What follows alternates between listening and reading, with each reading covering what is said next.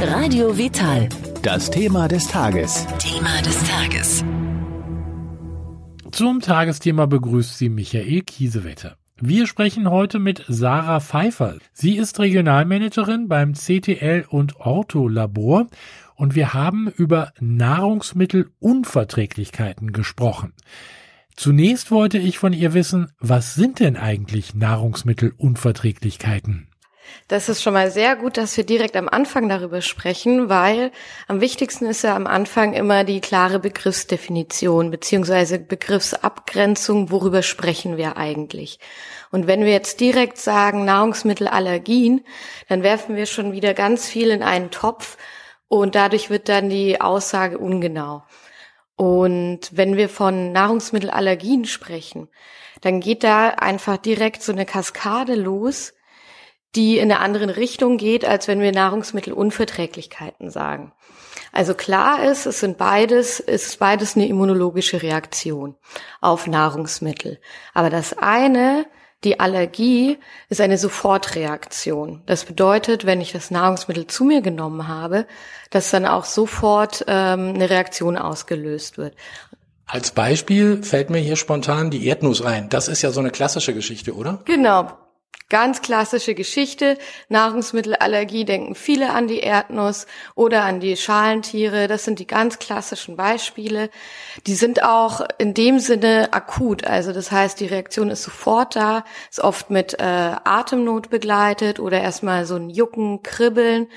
Und ähm, die sind auch gefährlich. Das heißt, die äh, Betroffenen müssen, wenn sie das ähm, Allergen eingenommen haben, aus Versehen manchmal, direkt ins Krankenhaus und es reichen da auch kleinste Mengen.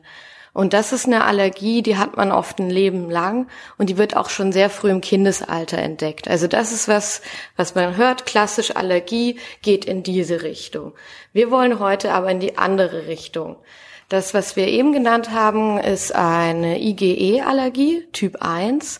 Und worüber wir heute sprechen, ist die Typ 3 Allergie.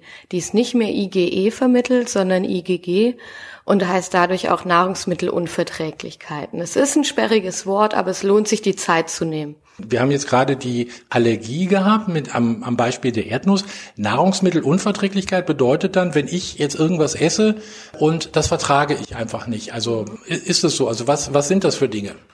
Das sind eben die Dinge, die leider nicht so einfach zu entdecken sind. Ich habe eben gesagt, dass bei dem Typ 1 Allergie die Reaktion oder das Symptom sofort sichtbar ist, innerhalb von wenigen Stunden. Bei der Nahrungsmittelunverträglichkeit ist es leider nicht so. Das heißt, ich habe das Nahrungsmittel gegessen oder die mehreren und die Symptome treten erst verzögert auf. Also es kann bis zu drei Tage dauern, bis die Symptome da sind. In den drei Tagen essen wir aber weiterhin und Sie werden jetzt schon direkt merken, dass es dadurch dann sehr, sehr schwierig ist, genau die nachwirkend rauszufinden. Umso mehr, weil die Symptome auch nicht so eindeutig sind. Also es ist nicht mit Atemnot direkt äh, betroffen, sondern der Klassiker sind die ganzen Magen-Darm-Beschwerden, volle Gefühl, Blähungen, Durchfall, kein Durchfall, daran, an, bei diesen Beschwerden denkt man schon mal noch mal eher an Nahrungsmittel, aber dann können das auch Hautprobleme verursachen, irgendwelche Ekzeme, wo man nicht weiß, wo sie herkommen, Neurodermitis, all, all diese Dinge oder auch eine Migräne, Gelenkbeschwerden, all, all diese Beschwerden, Symptome können in Zusammenhang damit stehen. Also bei diesen Nahrungsmittelunverträglichkeiten, wenn ich da nach drei Tagen weiß ich ja nicht mehr, was ich da irgendwie vor drei Tagen gegessen habe. Und beim Magen-Darm kann ich ja dann auch immer mal denken, na ja gut, vielleicht habe ich irgendwie zu viel gegessen oder äh, war irgendwas war vielleicht nicht mehr ganz so gut und schiebt das weg und mhm. äh, weiß dann immer noch nicht. Aber dafür gibt es ja unter anderem auch die Blutuntersuchung. Ne? Was kann ich denn da feststellen bei dieser Blutuntersuchung? Genau. Ähm, dass man mal zu viel gegessen hat, das, das kennen wir alle. Das geht aber auch vorbei. Und wenn das mal vereinzelt auftritt, ist das auch keine große Sache.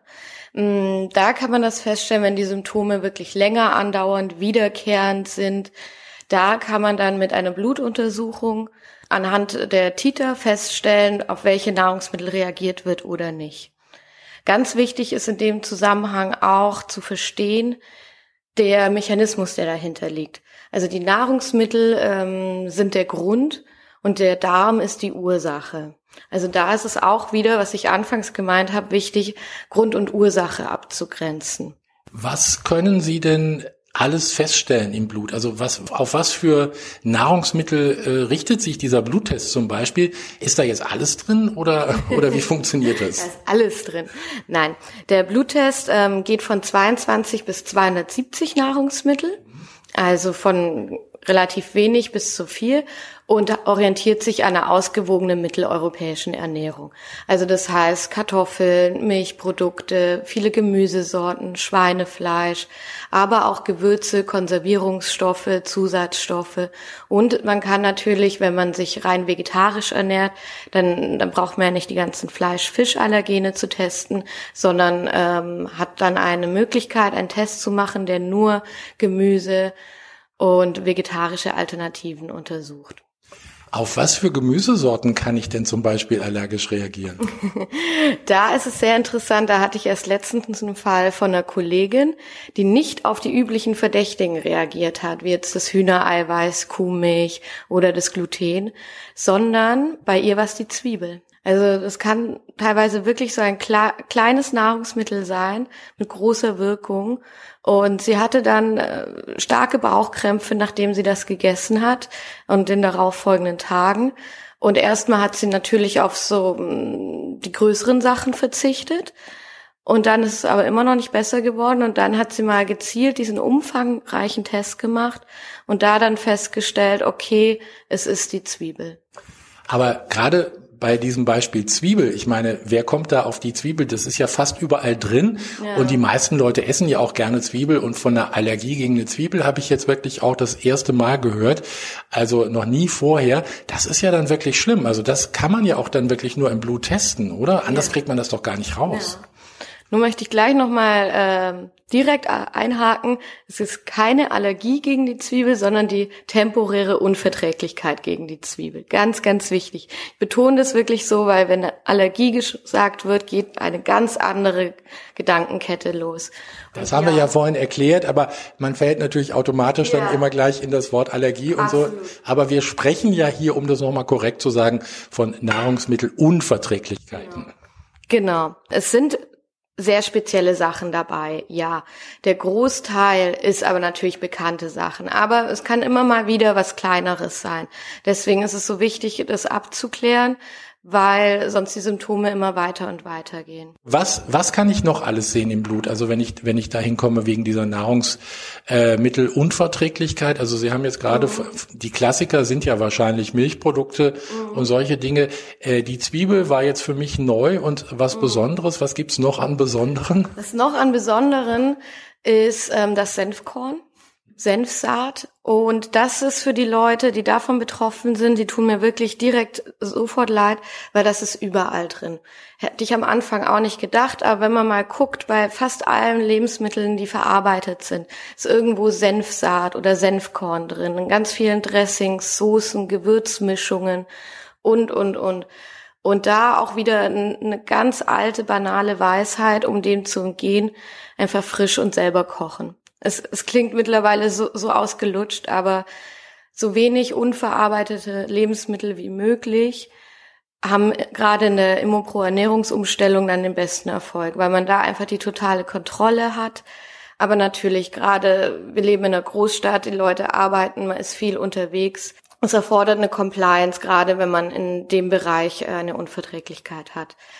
Aber je nachdem, wie die Symptome sind, merkt man, dass äh, nach zwei, drei Wochen Ernährungsumstellung ist da ein erheblicher Rückgang zu sehen.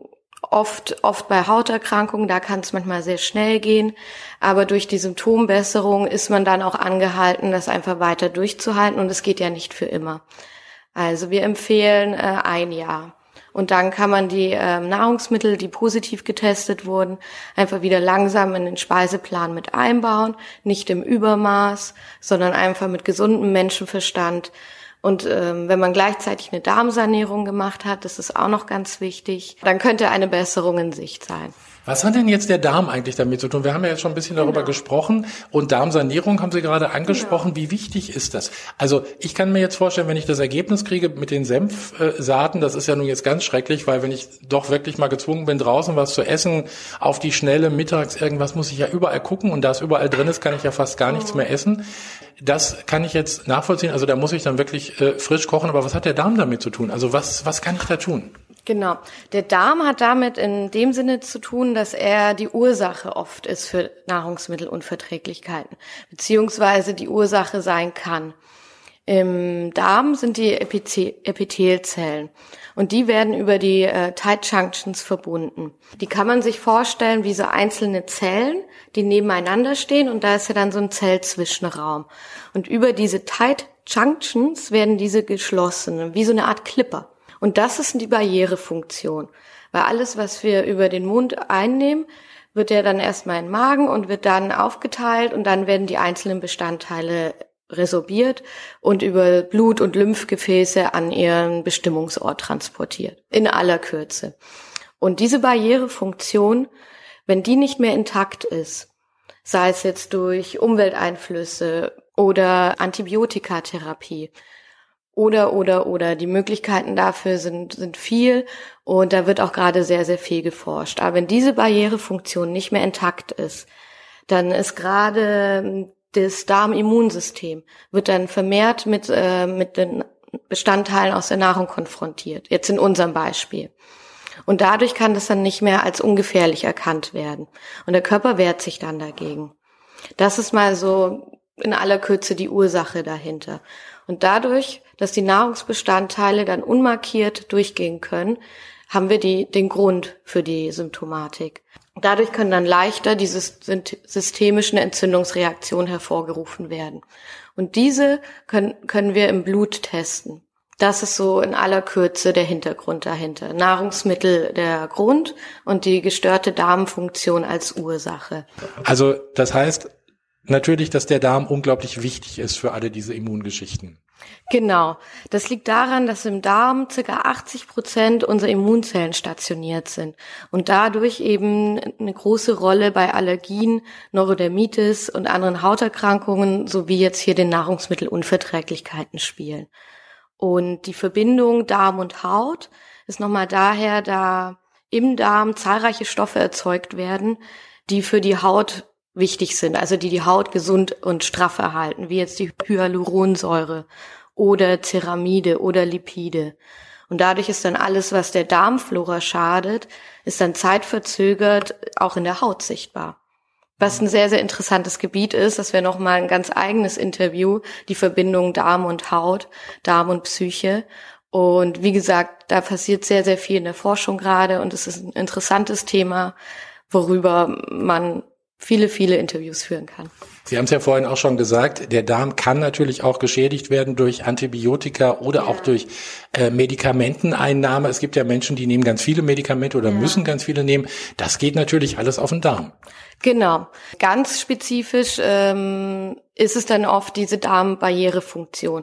Das heißt nicht, dass der Darm in seiner Gesamtheit geschädigt wird, sondern an dieser wichtigen Nahtstelle Übergang von ähm, Darm zu Organismus. Und da eben diese Barrierefunktion, um die intakt zu erhalten.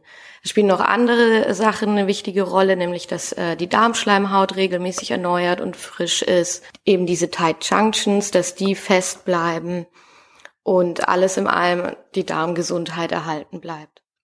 Soweit der erste Teil. Wir machen jetzt eine Musik und dann geht's gleich weiter in unserem heutigen Beitrag.